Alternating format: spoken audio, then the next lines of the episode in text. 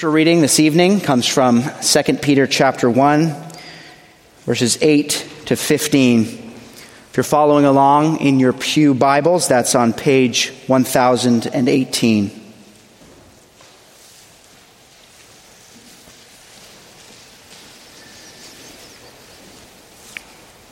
The grass withers, the flower fades, but the word of our God will stand forever.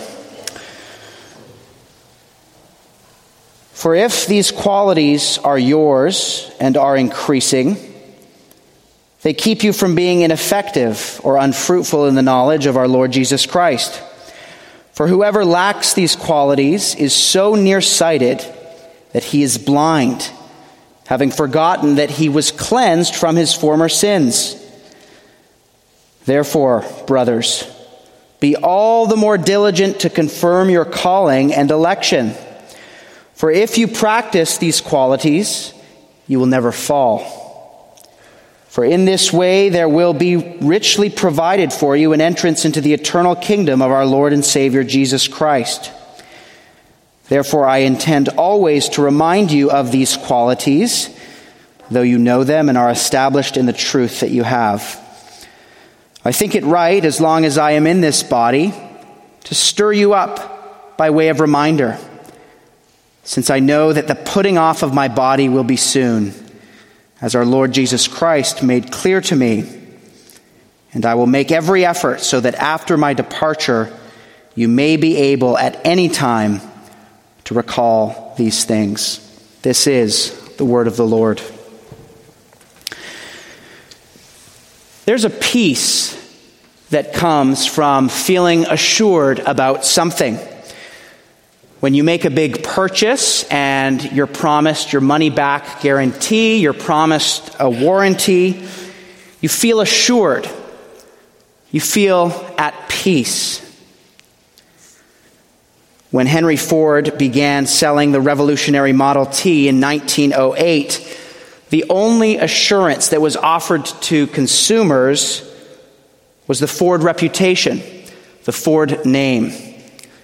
You only had the personal promise of Henry Ford that his Model T was built to last. And by and large, they did last. And so the Henry Ford name brought you some assurance. You could rest assured that buying a Ford wouldn't wind you up in the hole. Now, when it comes to the Christian life, there is an even greater name and an even greater assurance. When God promises you that He numbers the hairs on your head, and when He promises you that He has sealed you for the day of redemption, His promises are guaranteed. There is no greater promise maker or promise keeper than God Himself. Because God promises by his own name, Hebrews 6, verse 13, and because God cannot lie by definition of who he is in his character, Numbers 23, you can trust every promise of God. You can trust every word of Scripture. You can have full assurance that if you believe on the name of the Lord Jesus Christ, you will be saved. You can stake your life on everything that God says because it is true, because He is God. Well, we just have two points this evening. Firstly, the assurance of salvation. And secondly, the need to be reminded. So, firstly, the assurance of salvation. The assurance of salvation. What, how, how are we assured that we are saved? Last Sunday evening, we saw that saving faith is always a fruitful faith. If you have been saved by grace through faith, you will grow in sanctification day by day. You will look more like Jesus by the power of his Holy Spirit. There are two old but wonderful words that capture the work of the Spirit within us vivification and mortification. And you can keep those in your back pocket vivification and mortification. Vivification, you are living to Christ. You're growing in all these things that Peter has mentioned virtue, knowledge, self control, steadfastness, godliness, brotherly affection, love. And you can only do this because you have been made a partaker of the divine nature. You are united to Christ first. The second part of sanctification is mortification. Mortification means you're dying to sin. You're not only living unto Christ, but you are dying to sin. You are killing sin. You are killing those lustful thoughts, killing pride, killing hatred, killing envy. This is what sanctification looks like, Peter says. Both of these things vivification, mortification. And then what Peter says in verses 8 to 11 of our text is that there is a great gospel comfort that accompanies your sanctification. And that gospel comfort, brothers and sisters, is that our sanctification, our very growth in holiness, is itself an assurance of our salvation. Have you ever had doubts about your faith? Have you ever felt unsure if you were really saved? Of course, we've all had doubts at times, and like Thomas, we repent of our lack of faith and simply cry, I believe, help my unbelief. But there is something we can point to, something substantial, something tangible, something that assures us that we have been sealed for the day of redemption. Peter says in verses 8 to 11 that the thing that assures us is the fruit of our faith. For if these qualities are yours and are increasing, they keep you from being ineffective. Verse 8. If these Christian virtues that Peter mentions are present in your life, they keep you from being ineffective. In other words, they demonstrate that your faith is effective. Jesus describes this effective faith in Matthew chapter 7, where he talks about a tree and its fruit. If you are a good tree, Jesus says, you will, by good and necessary consequence, by virtue of being a good tree, you will bear good fruit. Jesus, this is what Jesus says. A healthy tree cannot bear bad fruit, nor can a diseased tree bear good fruit. Every tree that does not bear good fruit is cut down and thrown into the fire. Thus, you will recognize them by their fruits. And so we can examine the fruit of our lives and ask ourselves Am I bearing fruit in keeping with repentance? And as we see the evidence of fruit in our life, as we see the evidence of God's grace at work in us who are frail creatures, we can grow in gospel comfort we can find a profound assurance that God is at work in our lives. That we have been sealed with his name, that nothing can snatch us out of his hand. And at the same time, while we do examine the fruit of our lives, we must be on guard against spiritual pride. We cannot, on the one hand, look at the fruit of our faith and be impressed with ourselves. Self righteousness is the great enemy of the gospel, and we are all tempted to do that at times, to navel gaze, to think more highly of ourselves than we ought, but we must give no opportunity for the flesh. The way, the way that we must think about the fruit of our faith is the way the Apostle Paul describes when he says, Let the one who boasts boast in the Lord. You see, if we think highly of ourselves, we need to think again. But for God's grace, can we who abide in Christ bear good fruit? We are fallen creatures. We simply carry this treasure in jars of clay. We are imperfect and needy sinners, but we still must examine our hearts And while we examine them, we must remember that the fruit of our faith is never the thing that saves us. It is by faith alone in Christ alone that we receive this gift of God's grace. But that faith is never alone, as Martin Luther once said. Saving faith is always accompanied by the fruit of righteousness. Peter says as much in verse 9 For whoever lacks these qualities is so nearsighted that he is blind, having forgotten that he was cleansed from his former sins. So nearsighted. That Greek word is related to the word myopic. John Calvin describes this as a naked faith. To, to claim Christ but to live in disobedience is myopic. It is spiritual blindness. We, as Christians, must live our lives with our eyes wide open, with our eyes firmly fixed on the things that are above. We are to remain spiritually wide awake.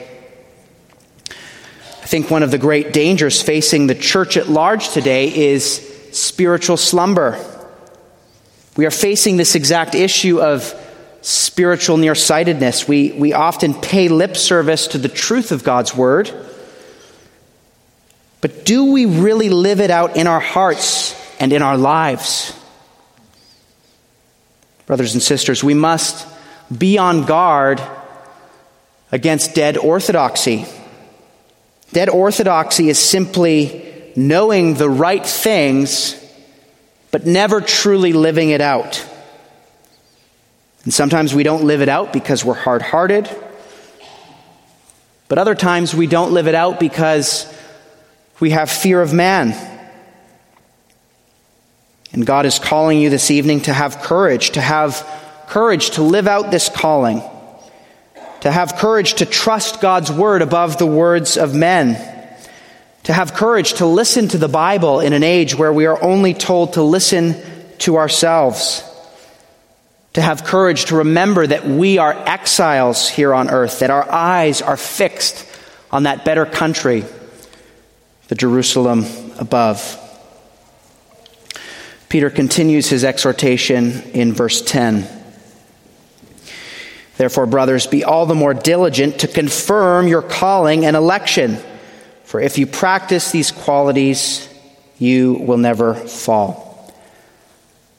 Well, what does this mean? How, how do we confirm our calling and election? I thought our calling and election are secured only by God Himself.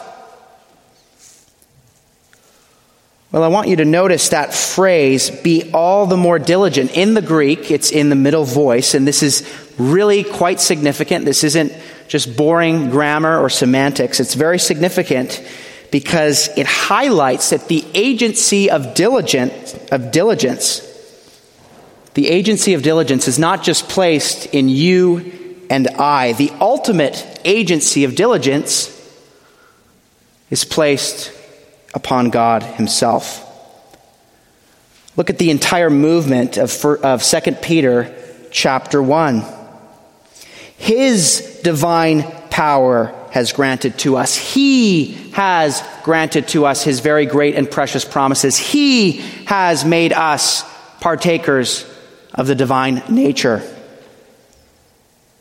Right? Peter only establishes first what God has done, and only then does he go on to the imperatives. For this reason, make every effort. And isn't this a great comfort to you and I? If our calling and our election were just based on our diligence, on our ability to follow through, who could stand? Who could endure? Who could press on? Who could run the race with endurance? If you're here this evening and you're wrestling with your faith, this is a word for you. Maybe your whole life you have thought that the Christian life is all about your diligence is all about your abilities. And I want you to hear what the Apostle Peter is saying. God first works in you by his grace. We simply respond in faith. And as we respond in faith, as we look to Him, as we, we seek to walk in obedience and in holiness, we receive assurance of salvation as we see the fruit of that faith in our lives. This is a wonderful thing. And if you practice these qualities, says Peter, in other words, if you are growing in sanctification, you will never fall. Verse 10. Of course, we all stumble in many ways, says James chapter 3, verse 2, but the kind of falling that Peter is talking about here isn't the stumbling that we face day in and day out. No, the kind of falling away that Peter is talking about is finally falling away from grace. Peter says, If God has set his love upon you from before the foundation of the world, you will not finally fall. We see this in the Apostle Paul's golden chain in Romans chapter 8, verse 30, this, this idea that you will not finally fall. And those whom he predestined, he also called. And those whom he called, he also justified. And those whom he justified, he also glorified. Brothers and sisters, you will never, you will never fall away if you are in Christ. Never. And you have the assurance of salvation as evidenced by the work of his Holy Spirit in your life. the Reformed doctrine, the Reformed understanding of God's Word, it, it gives us an abiding peace. God is not fickle. God is not capricious. God does not change his mind. God's, God's flower is not the daisy. He loves me, he loves me not. He loves me, he loves me not. No, God's flower is the tulip, right? The reformed flower total depravity, unconditional election, limited atonement, irresistible grace, perseverance of the, fa- uh, of the saints. The Reformed understanding of election and calling assures to us that those who are sealed will not fall away, but will press on and will be ready to meet their Savior, the bridegroom, the Lord Jesus Christ, on that last day. And we persevere not because of our own diligence, but because of God's diligence to us, God's work in us. It's all His mercy, it's all His grace. Verse 11 For in this way there will be richly provided for you an entrance into the eternal kingdom of our Lord and Savior, Jesus Christ. In other words, in this way, as we respond to God's electing grace in our lives by faith, we will one day be glorified. And this word, richly provided, is actually the same word that is used in verse 5 for supplement. And so, what we can say is that uh, in the beginning part of chapter 1, though we are called to abundantly seek, to abundantly supplement, it is God who ultimately abundantly provides. Though we are called to abundantly furnish our faith with virtue, it is ultimately God who abundantly furnishes us with his eternal glory. As one New Testament theologian, Richard Bauckham, puts it, final salvation is not man's achievement, but the gift of God's lavish generosity. Well, secondly, in the text, we see the need to be reminded after pointing our gaze to what awaits us in glory, Peter then gives us a little bit of an insight into his philosophy of ministry. I think there's much that we can learn here in verses 12 to 15. Look with me there. Uh, Peter is aware that he will die soon. And what is it that he chooses to say to the church? He urges the church to remember. The apostle Paul, the apostle Peter tells us that sometimes we as the church, we as the people of God, have spiritual amnesia. Look with me at the text. Therefore, I intend always to remind, to remind you of these qualities, verse 12. I think it right to stir you up by way of reminder, verse 13. I will make every effort so that after my departure, you may be able at any time to recall these things. Verse 15. Brothers and sisters, how quickly are we, how quickly are we to forget what God has done for us in Christ Jesus? How quickly do we gloss over the, the vastness of His mercy, the riches of His grace? How, how often do we read the scriptures which are described in the Bible as far more precious than gold and silver? How, how often do we just gloss over these words of everlasting life and move on to the next thing? Brothers and sisters, to be a Christian is to continually remind ourselves of our great need, our great sin, and our great God and Savior. Every preacher is tasked with this ministry, the ministry of continually reminding God's people that we are sinners desperately in need of God's grace. Martin Luther once gave some advice to a young preacher young reformer, Philip Melanchthon, as he was starting out his preaching ministry, Luther said to him, Always preach in such a way that if the people listening do not come to hate their sin, they will instead hate you. Well, I hope that none of you ever hate me, but if you do, I pray that it is because I only preached Christ Jesus and Him crucified. But what every pastor, every preacher, every shepherd of God's people is, is tasked with doing is, is reminding God's people that we were not just undeserving of God's grace. No, in fact, we were hell deserving. We deserve the just judgment for our sin. And yet, God, in His love, sent His Son into the world to die on a cross so that you and I could have everlasting life if we believe upon him. Sometimes in our sinful flesh, we think that we're above being reminded. We think that we've graduated in the Christian life. We think that uh, we've arrived, that we don't need to hear any more about our death sickness called sin.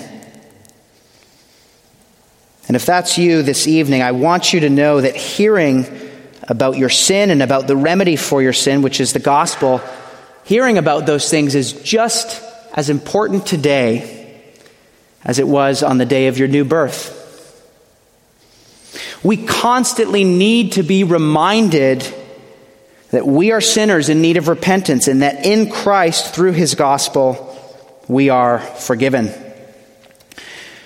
When I was a young boy, I took piano lessons and I didn't really enjoy them.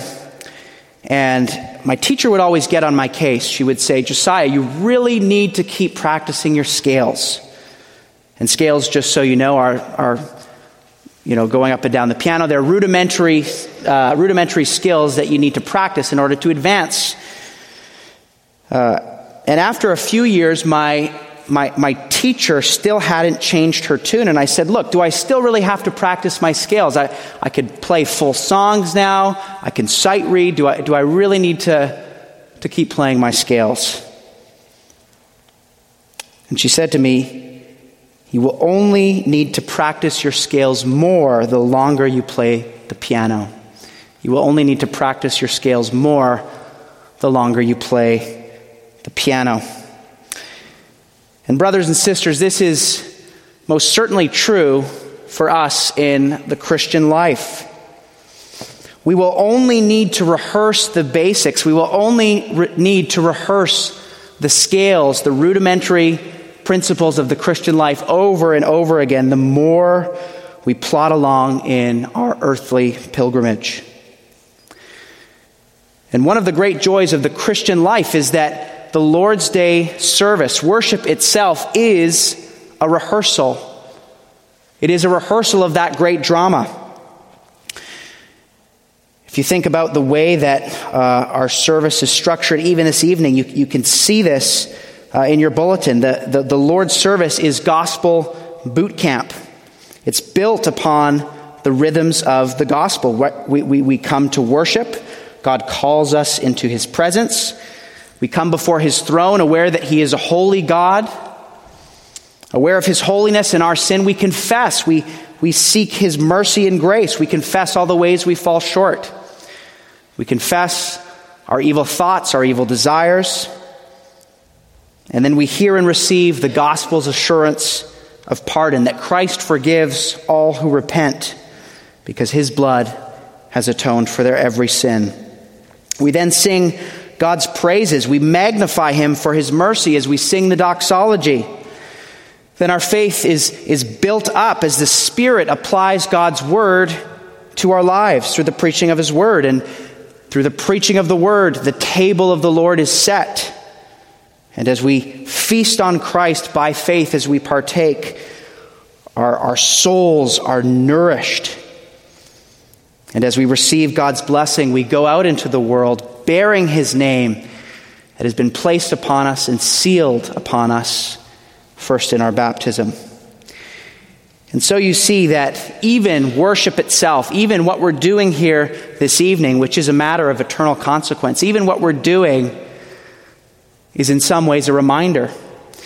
It's reorienting our gaze, reminding us that we are both sinners and at the same time justified. And that tension will exist, that paradox will exist until the day the Lord takes us home and He glorifies us when, until the day when we are ultimately vivified, when we are ultimately made alive unto the image of the Lord Jesus Christ. And what we see in Peter as well is this urgency to remind God's people because of his impending death. Because death always lurks, always awaits everyone. Peter has all the more urgency to remind us of these things. Look at, look at the way Peter speaks about his death, verse 14. I think it right, as long as I am in this body, to stir you up by way of reminder since I know that the putting off of my body will be soon. You see, Peter speaks with such boldness because he knows that he is a dying man. He is a dying man preaching to dying souls. And there's a golden theological nugget here for us in verse 14. In the original Greek text, the word that is used there is tent. I know that the putting off of my tent will be soon. I know that the putting off of my body will be soon. What, what, what a countercultural way to speak about death. The putting off of my tent will be soon. What, is, what does Peter mean here? Well, Peter means that though, though our flesh passes away, our souls shall endure forever. So many of us live in paralyzing fear of that great enemy, death. And sometimes we think or even talk about death, perhaps subconsciously, in unbiblical ways. We, we say things like, death is passing away. But according to the Bible, when we die, we never pass away into the ether. When we die, we never pass away into the oblivion. No, for the Christian, when we die, we are just falling asleep. The Bible says in 1 Thessalonians chapter 4. If we are in Christ, we, we do not pass away, we simply fall asleep. And when we die, our souls are immediately in the presence of God. And our bodies remain asleep until the day of judgment. So, according to the Apostle Peter, we need to be reminded and to remind ourselves of gospel truths because our time is very short. We are not even guaranteed tomorrow. We, we could die on our way home tonight in a tragic car accident. And we need to remember that. We need to not live in fear of death. But we must live with the end in mind. And we must remember that Jesus knocks on the door of your heart and mind. And there is a sense of urgency. As death lingers, as death remains imminent for all of us, Jesus is knocking on the door of your heart with urgency. Listen to Psalm 90. The years of our life are 70, or even by reason of strength 80, yet their span is but toil and trouble. They are soon gone and we fly away. So teach us to number our days that we may get a heart of wisdom. If you are here this evening and you desire wisdom, if you are here this evening and you desire understanding, if you are here this evening and you, you desire to live a good life, Peter is telling us live like there is no tomorrow. Live with an eye towards the end. Live with an eye towards eternity. Too often we get stuck up in the frivolous things, we get hung up on trivial matters. We lose sight of what's to come. And God is saying to you this evening, my son, my daughter, fix your eyes on me. Fix your eyes on me because this world is passing away, your flesh is transient, and you will soon be but a breath.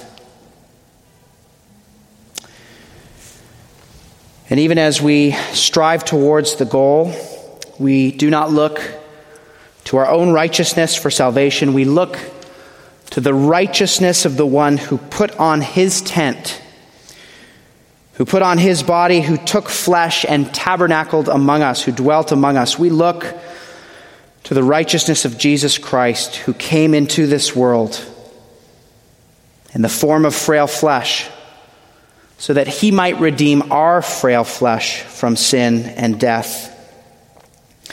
He became like the grass that withers, so that we who are grass could live forever. The advent of Jesus Christ is something we can never remind ourselves of enough. His incarnation, his humiliation, his torment, his suffering, all for our sake. What a Savior we have. What a friend. What a King. What a child. Hallelujah. Praise Him. Let's pray together. Heavenly Father, we praise you for the great salvation secured for us in Jesus Christ. We thank you that we have assurance that we have been sealed for the day of redemption. Lord, I pray for each person here that they would greater rest in those gospel promises that though we fall short each and every day, your grace is sufficient. Your gospel covers a multitude of our iniquities because Jesus has died for us and we believe upon him. We pray these things in Jesus' name. Amen.